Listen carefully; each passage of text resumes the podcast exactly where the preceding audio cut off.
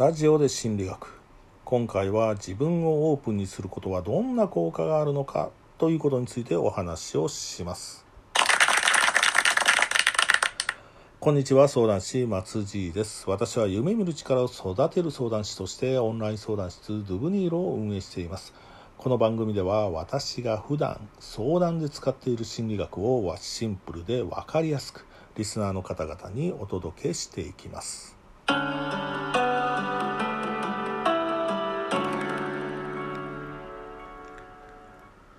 前回までの4回は、えー、ジョハリの窓を中心に対人関係とコミュニケーションの改善について考えてきました。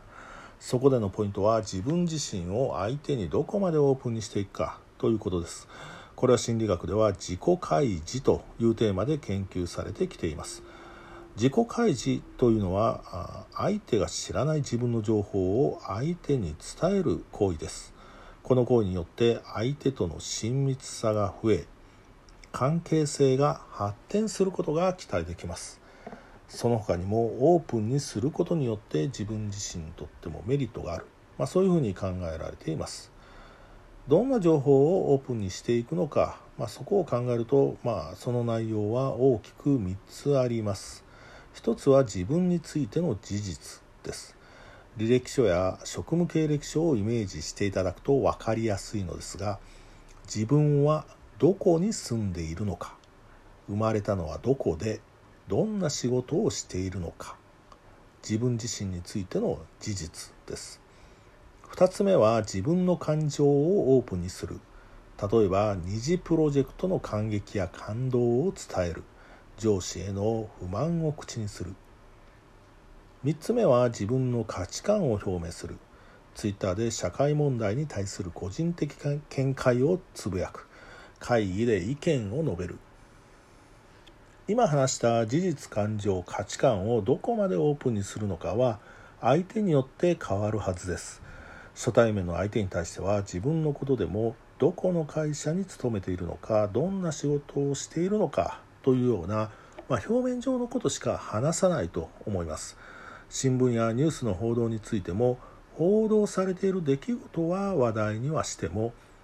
まあ、それに対する個人的見解まで話すことは少ないと思います。会話を続けているうちに、まあ、話が弾んでいき、まあ、話す範囲も広がり内容もより深くなっていくはずです。関係が親しくなればつまり相手への好意と信頼がま高くなれば自分のことについても安心して話せるようになる。それは相手がきちんと受け止めてくれる。まあ、そういう期待が高まるからです。そして親密な関係が出来上がった上で自分をオープンにする。つまり自己開示していくことによって私たちは3つのメリットを受けることができます。一つは自分の意見や考えが話すことでよりはっきりとしてくる。明確化される。まあそういうメリットがあります。自分の考えがより鮮明になる。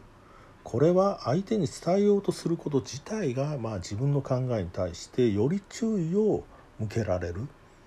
相手から見られているという、まあ、そういう意識が働くことによって、まあ、変なことは言いたくないと、まあ、そういうふうに感じる、まあ、こうした注意や意識によって自分の考えが研ぎ澄まされていく。曖昧さがなくなっていくと考えられます。2つ目のメリットは自分の意見や考えがおかしなというかまあ変わった考えではないと、まあ、そういうふうに確認ができる。社会的に妥当な考えなのだと、まあ、確かめられる、まあ、そういうメリットです。自分が話した内容に対して、まあ、相手のフィードバックが、まあ、期待できます。あるいは相手が相手自身の経験やエピソードを話してくれると、まあ、そういったことも期待できます。こうした、フィードバックや相手自身の経験やエピソードによって自分が妥当な考えを持っている、まあ、それが確かめられると、それによって、え自分自身に対してのこう自信が高まることも、まあ、期待ができます。3つ目は話すことそのものがもたらすメリットです。自分の話を聞いてもらったことで、まあ、気分がすっきりした。気持ちが落ち着いた。特に悩みや葛藤について辛いしんどいといった感情も一緒に一緒に吐き出すことで心がま軽くなる感情が浄化されるというメリットが自己開示にはあります。自己開示には、ま自分自身にとって考えがはっきりする。自分の考えの妥当性が確認できる。感情が浄化されるという3つのメリットがあります。また相手との関係も深まり発展していくと、まあ、そういうメリットもあります。ただしでは何でもかんでもこうひたすらオープンにしていけばいいのかというと、まあ、そうではないわけです。つまり相手との関係が、まあ、どのような関係であるかというのはあの初対面の時だけではなくて、まあ、常に頭に置きながら、まあ、どこまでオープンにするのがいいのかと、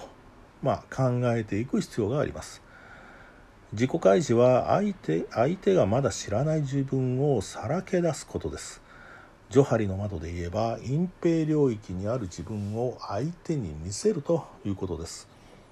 隠蔽領域には話してもいいんだけどただ話していないと、まあ、そういうこともありますし、まあ、なかなか話せるようなことではないと、まあ、そういったことや、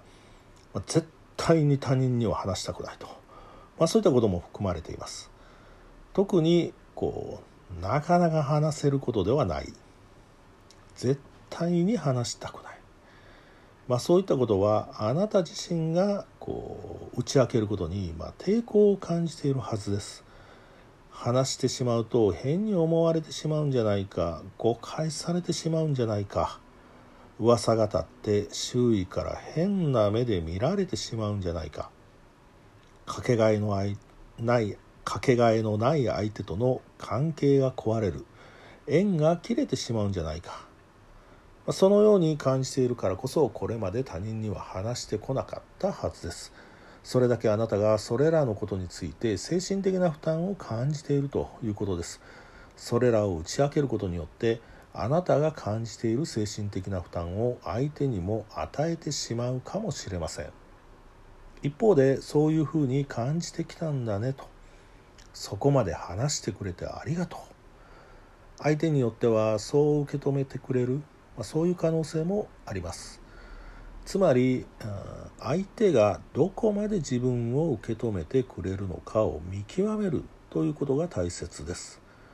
確かにこの見極めはとても難しいですしある意味賭けです。自己開示によって相手との関係が壊れてしまう。それだけでなく周囲に誤解されてしまう。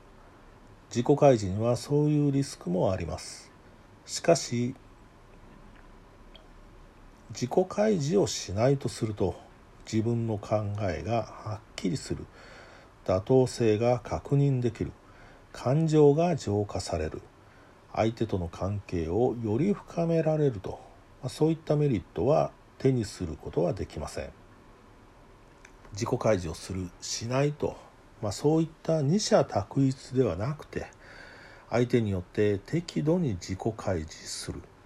相手によって自己開示する範囲や内容を変えるということが大事だと思います。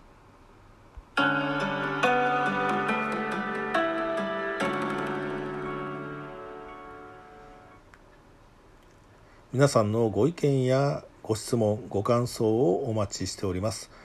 日常生活での疑問や人間関係のご相談などもございましたら質問を送るというボタンからお送りくださいそれではまた次回よろしくお願いいたします。